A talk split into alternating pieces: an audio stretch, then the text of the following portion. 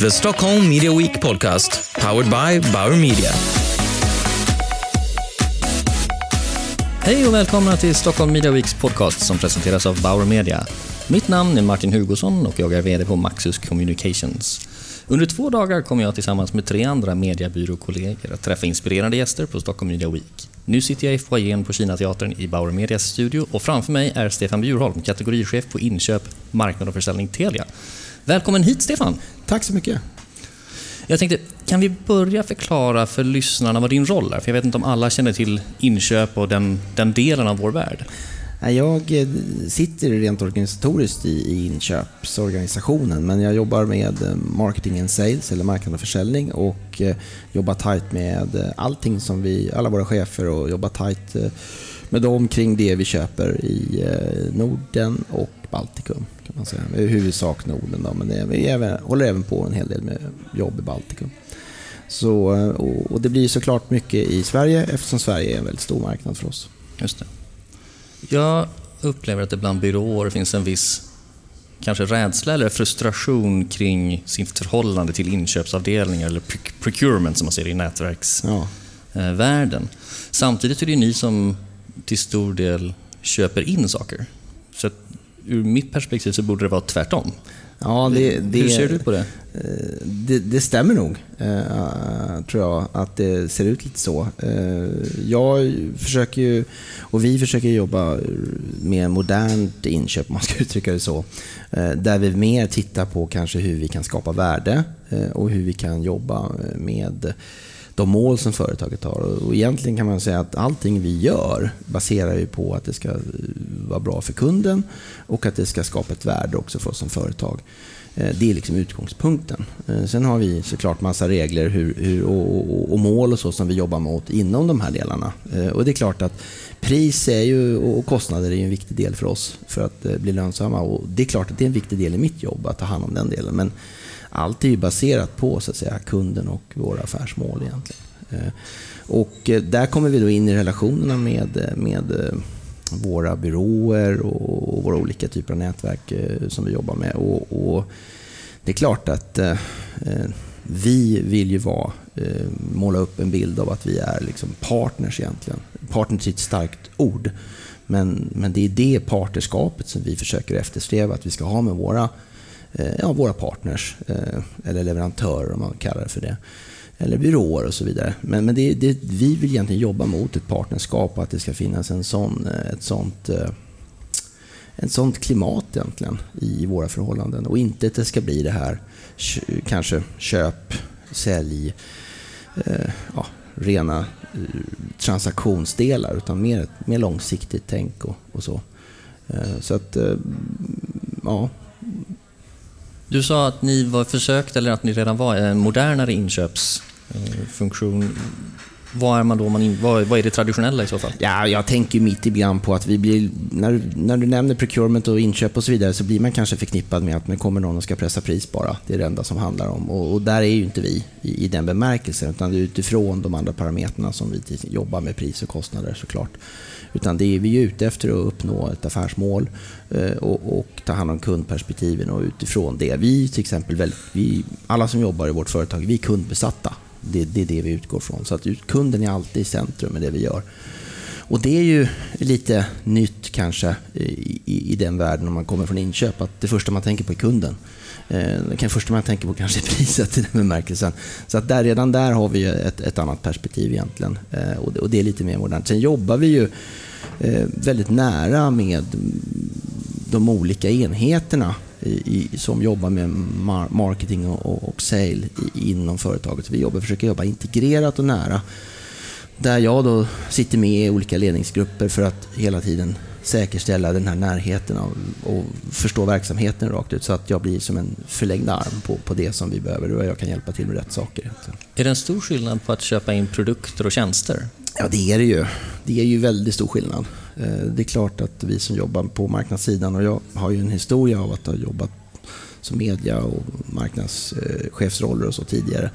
Eh, analysroller. Så jag vet ju lite mer. Eh, jag kan ju den delen från, från, från, från min, min tidigare liv också. Och det gör ju att eh, det blir mer naturligt att eh, man måste man måste, det måste vara mer look and feel och, och sådana här saker. Lite, så mycket mjuka parametrar som är viktiga i relationer och i, i samarbeten än, än bara liksom, de här hårda variablerna. Det är klart, ska du köpa in en, en stol hit och dit, ja då är det lätt att måtta upp det. Ska du köpa in en, en, en byrå, ja det är en helt annan del. Mm. Såklart är vi ju förstås alltid ute efter vad blir det för outcome eller output som vi vill ha över tid och inte kanske bara de små leveranserna hela tiden. Men, men, man måste ju förstå var vi är på väg någonstans på ett större mål. Har du något tips till andra inköpare som inte har erfarenhet från marknadssidan? Att man kommer till ett företag som växer och behöver marknadsföra sig, att man själv inte har gjort det tidigare, att hantera den, den affären? Ja, jag tror att det som med allting egentligen är väl att man ska förstå affären. Det är det viktigaste Att man börjar med att, och lära sig det. Men det tror jag det skiljer sig inte från någon annanstans. Det är ju så med allting vad man än håller på med. Eh, men det, det är viktigt. Eh, och sen så är det ju lite branschspecifikt kanske i media, om man ska uttrycka sig så. Det är inte den enklaste branschen kanske att sätta sig in i och lära sig, utan det tar lite tid. Så att man bör nog vara lite kanske av en expert eh, åt det hållet för att man ska kunna förstå ordentligt. Inför den här intervjun så tänkte jag på mediebyråer som Skrå där man som nyanställd eller relativt ny i sin karriär ganska snabbt får ansvara för stora affärer. Mm. Och om man har jobbat på mediebyrå ett par år så har man oftast ganska stor vana vid inköp. Mm. Även om man gör det för någon annans mm. räkning så att säga. Mm. Eh, tror du att det är en bra plantskola för att sen gå vidare och bli en del av ditt team? Absolut, det är det. Kan du sälja in karriären? ja, varför inte? Eh, jag tror att det är en, en, en, en strålande... Just, nu jobbar jag med många olika saker där media är en del. Men just eh, pratar du om att du har en bakgrund inom media så är det absolut en, en nära koppling till flera av tjänsterna som, som man jobbar med på mediebyrån, att man sitter och köper saker. Så det finns absolut en nära koppling till, till det vi håller på med. Eh, så det tror jag.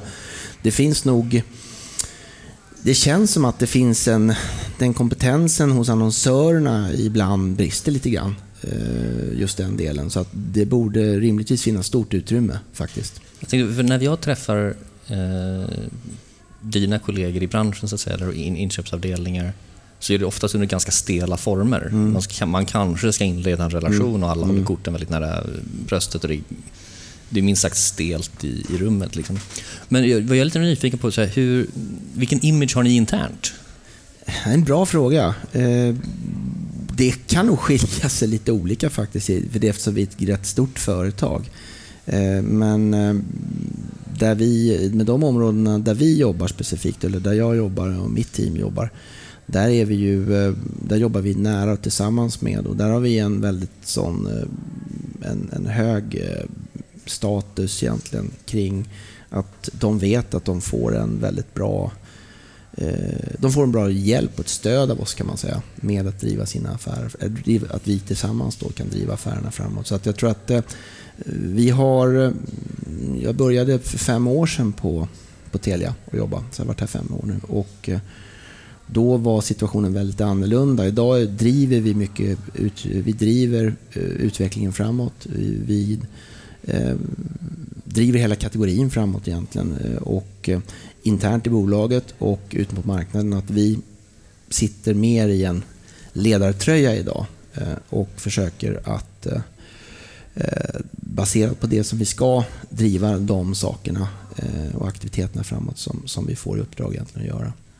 Jag upplever, ni verkar göra annorlunda, men generellt sett att inköpsavdelningen är inkopplad när man förhandlar fram arvodet med en mediebyrå. Och så har man diskussioner om vad som ska ingå och som inte ska ingå. Och det är klart något slags pris och någon utvärdering på det. Men väldigt sällan att inköp sen är involverad i själva förhandlingen om medieutrymmet som är 10-50 gånger mer pengar. Vilket mm. alltid har förvånat mig mm. i vart man lägger sitt mm. fokus. Mm. Varför tror du det är så? Ja, det har alltid förvånat mig också faktiskt. Eh, jag har aldrig förstått varför.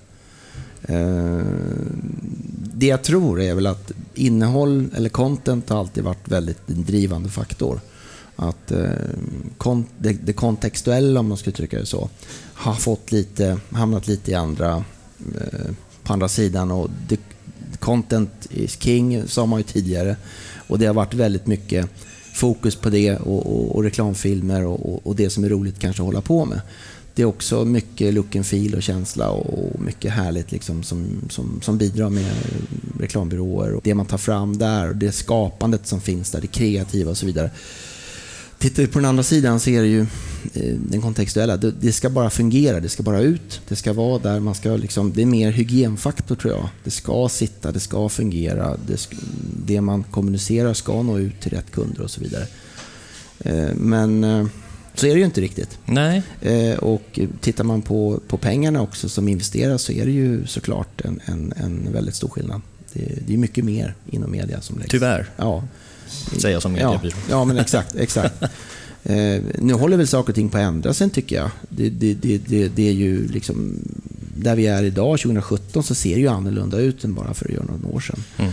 Eh, och eh, tittar vi på hela den digitala möjligheten med allt innehåll som är där och allt det här går ju ihop mer och mer nu. Så att det blir, eh, ja, det blir spännande framåt att se hur allt det här kommer att, vilken viktning man får hit och dit. Men den traditionella medien är ju mer ja, den är ju där den är liksom. Och den vet man var den är.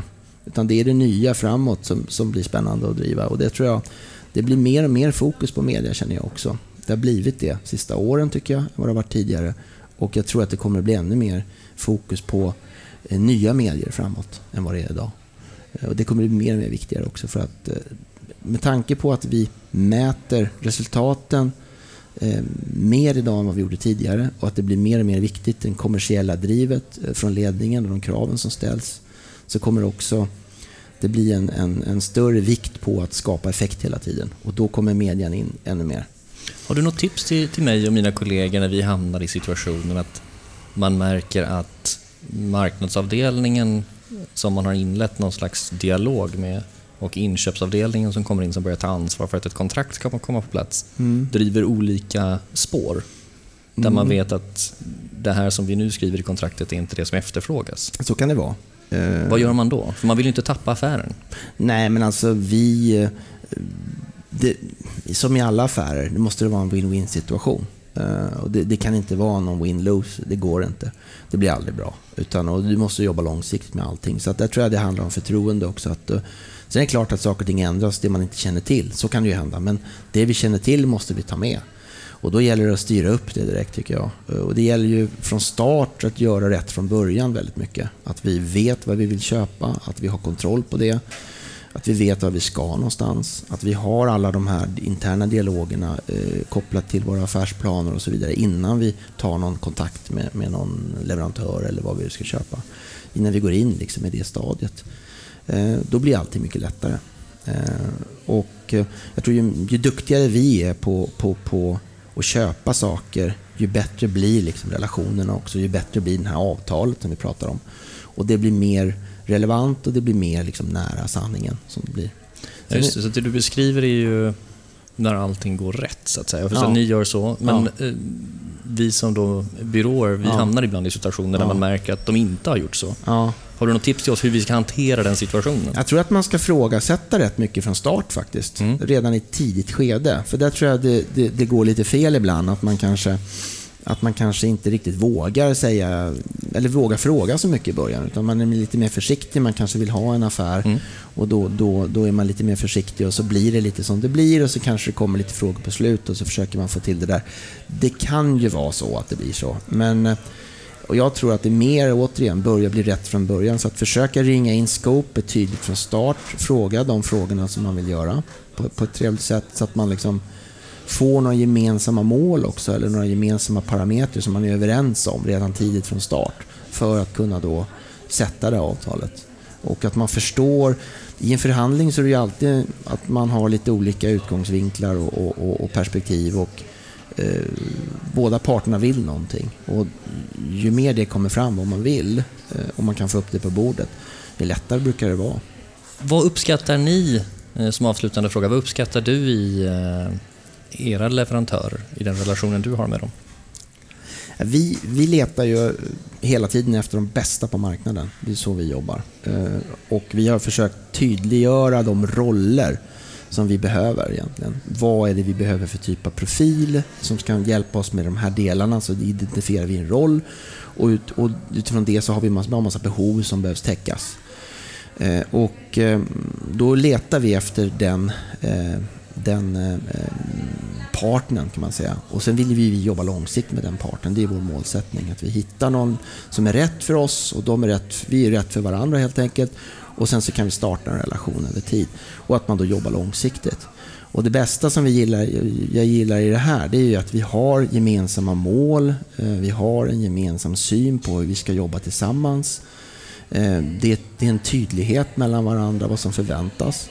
Det blir lättare då för båda parter också att- leverera eh, åt båda håll egentligen. Och att man då i den här relationen har den här goda dialogen hela tiden och sätter upp också ett samarbetsklimat mellan varandra som är eh, professionellt, eh, tydligt, enkelt, inte krångla till det för mycket. Men liksom, och sen att det, det handlar ju om speed idag väldigt mycket också. Allting måste vara förenklat, det måste vara enkelt att jobba ihop, man måste gilla varandra. Det, så att jag tror att, ja, eh, egentligen eh, det jag gillar är väl att vi hittar samarbetsformer och att man också förstår tydligt vad man ska leverera på båda håll. Och att man också tillsammans över tid gör kanske en resa där man utvecklas båda två.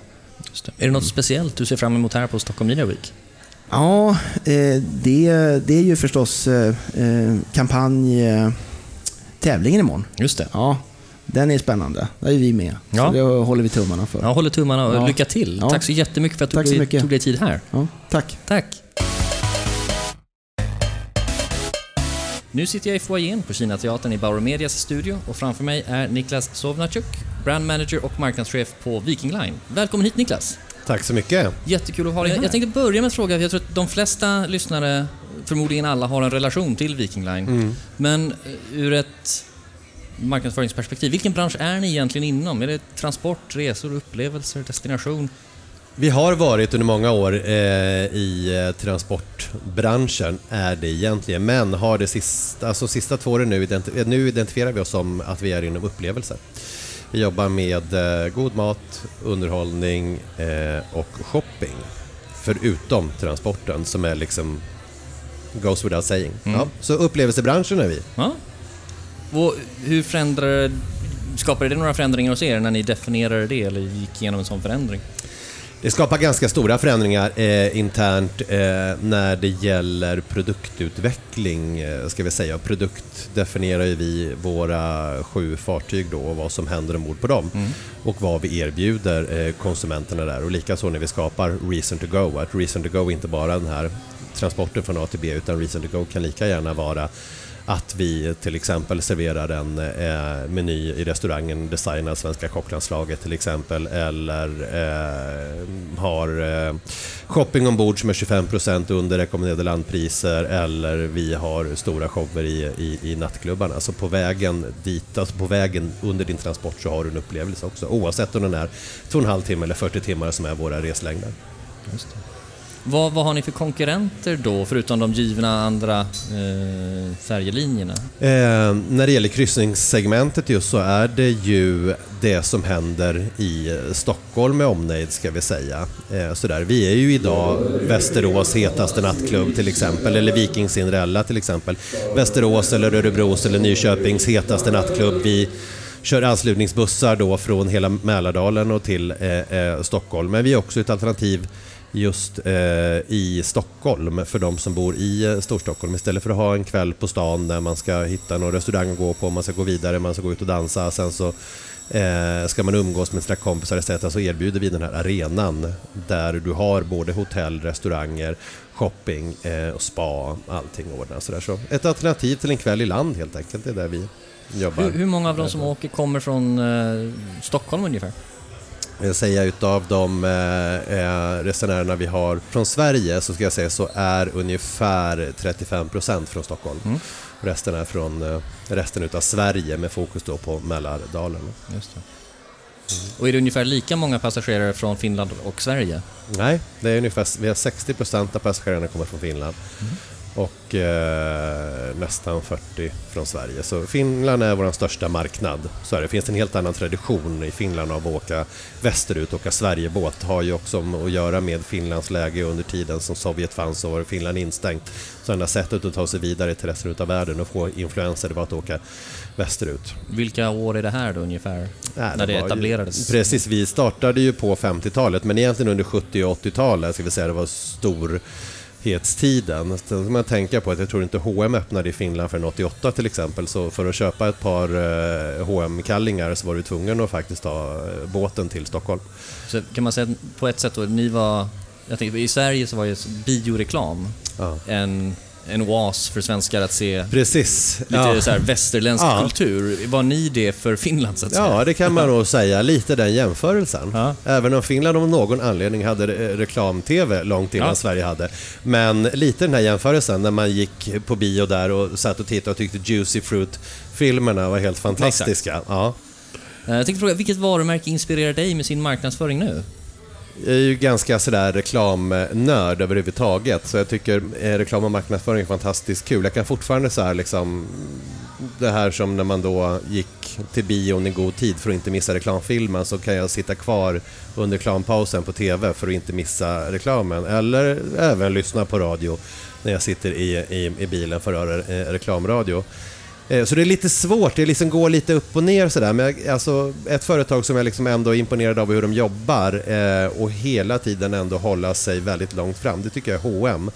Dels med hm varumärket och sen också med deras nya varumärken med Kosso, Another Stories eh, etc. De har hela tiden någonting på gång för att inte liksom, hamna i bakvattnet. Just det, det är klart, de i sin expansion av varumärken och butiker så fyller de ju shoppinggatan med fler, fler dörrar som är deras. Det är svårare för er att Precis. starta tre nya linjer. Ja, det skulle gå, men man måste ha, det måste ju finnas en ekonomi. Det Ja. klart, kanske finns, finns mer i, i, i butiksetableringar, så är det. Finns det några fördomar du tror de här gästerna på Stockholm Media Week har kring upplevelsen ombord hos er som du skulle vilja bemöta eller kommentera?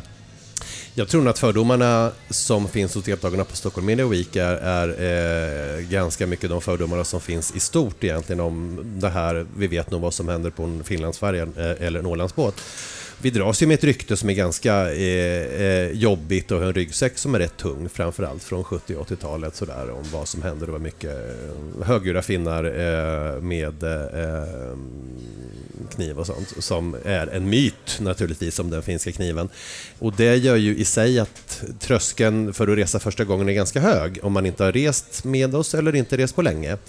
Eh, men kommer man bara över den då och istället upptäcker då att till exempel när det gäller shoppingen så har du i stort sett alltså en väldigt stor del av utbudet som finns i entréplanet på NK Åhléns har du hos oss 25% billigare.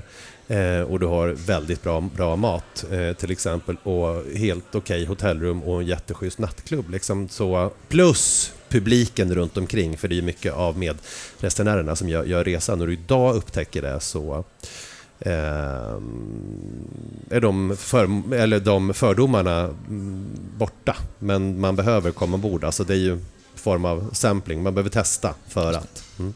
Eh, finns det liknande fördomar i Finland? Är de rädda för en svensk med kniv?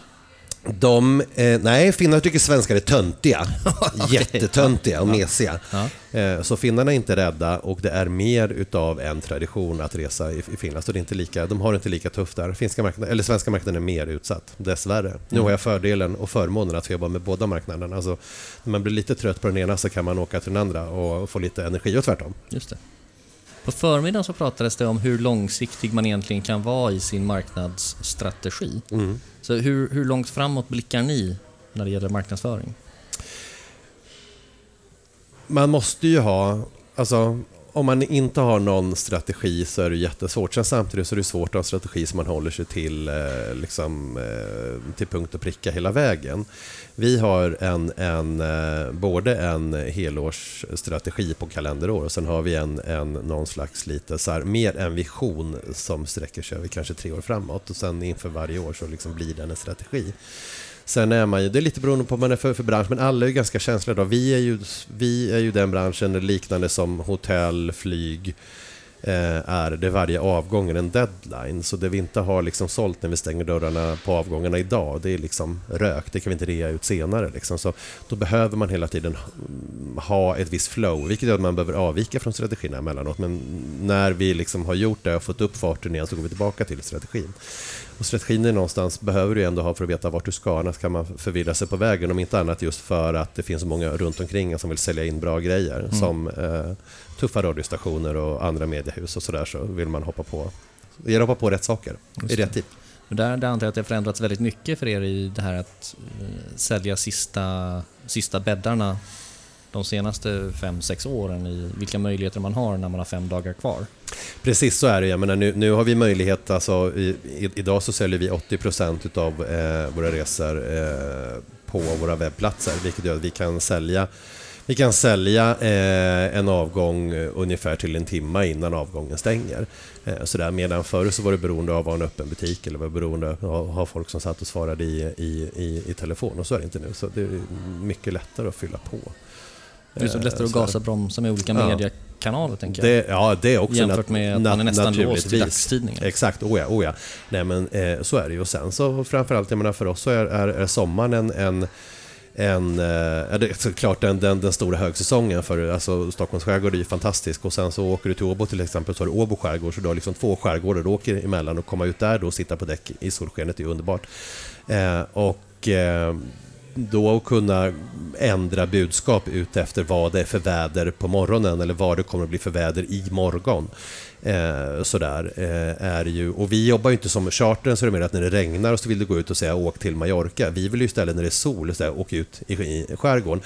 Och den snabbheten hade man ju inte alls Nej. förut. glömde jag nästan bort. Det var lite självklart. Jag tänkte inte på svaret där du frågade. Jag tänkte fråga mm. vad, vad du anser kännetecknar en riktigt bra kommunikationsbyrå? En riktigt bra kommunikationsbyrå är en byrå som har en förmåga att sätta, alltså som en byrå som sätter sig in i den affären som jag har eh, på ett väldigt bra sätt. Och där det känns som att byrån är en kollega och inte en byrå. En bra byrå är en byrå som eh, nästan ser min affär som sin egen. Och heller ingen, som jag sa eh, eh, på mitt föredrag här, som står och liksom doar i samma tonläge som vi själva sjunger. Utan jag vill ha någon som har en förmåga att ge mig bra beslutsunderlag, ge mig bra rekommendationer, saker som jag kanske inte har tänkt på själv och där jag känner att jag faktiskt får det tillskott av kunskap som jag själv inte har, för det är det som jag betalar. För jag betalar ofta inte bara för en administratör, utan betalar för en sparringpartner också. Om du fick vara redaktör för ett branschforum från Stockholm Media Week, vad skulle stå på programmet då? Då skulle jag vilja prata eh, om eh, konsulternas roll. Jag vill ju ha färre konsulter i form utav eh, samarbetspartners. Har vi en mediebyrå, vi har en webbyrå, vi har en reklambyrå, man kanske har en contentbyrå, man har en annan byrå. Babababa. Det är så liksom man kan ha ett, en uppsjö utav byråer. Vilket gör att du måste liksom briefa in de här 15 gånger om det är 15 byråer du har. Eller så kan du välja att samla alla en gång. Men alltså nå, nå, någonstans vill man ha, man vill ha färre byråer, Eh, eller färre kontakter, man vill ha mer output av de som man har. Eh, I och med att allting går snabbare och snabbare. Man har inte den tiden som man hade för några år sedan. Allting går snabbare öv, öv, överallt. Så för att få upp effektiviteten och eh, egentligen dra ut det här, skillnaden mellan liksom kanske en mediebyrå och en eh, webbyrå och en reklambyrå. Kan man få ihop det här på något sätt så jag säger inte att jag har en lösning på det, det Nej, kanske som... inte kommer att hända. Men det tycker jag vore värt att diskutera framöver. Också med tanke på att alla printslag är döda, TVn är död och printen är död och sådär. Där, va? Så jag menar, det måste ju, då finns ju nya möjligheter också. Och det är klart att det är mycket lättare att skapa bra kommunikation och reklam eh, om man vet vart den ska ut. Och tvärtom också. Det är lättare att köpa om man vet vad det är som, som kommer. Såklart, ja. Finns det någon trend du ser nu som du tror vi kommer ha på scenen nästa Stockholm Media Week? Oavsett om du vill ha den där eller inte. uh... Jag tror att, eh, nej kanske inte trend, men nu, nu, ser man lite fortfarande att det finns det här, nu, alltså man pratar om, om high-tech och low-tech och eh, den digitala utvecklingen. Finns fortfarande så finns det liksom, det finns fortfarande finns en liten sån här digital ångest finns det. I och med att de flesta här inne är ju lite äldre. Om man då säger att lite äldre över 35 så vilar det någon sån här liksom digital ångestfilt över hela salen där inne. Eh, och är man yngre, är man millennial, då har du inte någon digital ångest, för då har du vuxit upp med det. Så så är det naturligt mer hur man får ihop de olika delarna, oavsett om de är gamla eller nya, men då mer, kanske du ser mer på lösningar. Och sådär, va? Men jag tror vi måste släppa lite den här digitala ångesten hela tiden. Liksom så här, känna att man inte behärskar och vet allt, men så vill man inte erkänna att man inte behärskar och vet allting heller. Eh, och sen så liksom sitter man och liksom antecknar på föredrag när någon säger något smart och så har man en massa one-liners och, och, och kastar sig med. Så det verkar som man kan mer än vad man är egentligen gör och så hoppas man att ingen ska komma på att man är en bluff. Nu hårdrar jag det väldigt sådär va, men eh, jag tror att vi måste släppa den här digitala ångesten lite, som vi har alla över 35. Inte ofta jag blir kallad gammal, men nu blev jag. Precis. Tack så jättemycket för att du kom hit. Tack.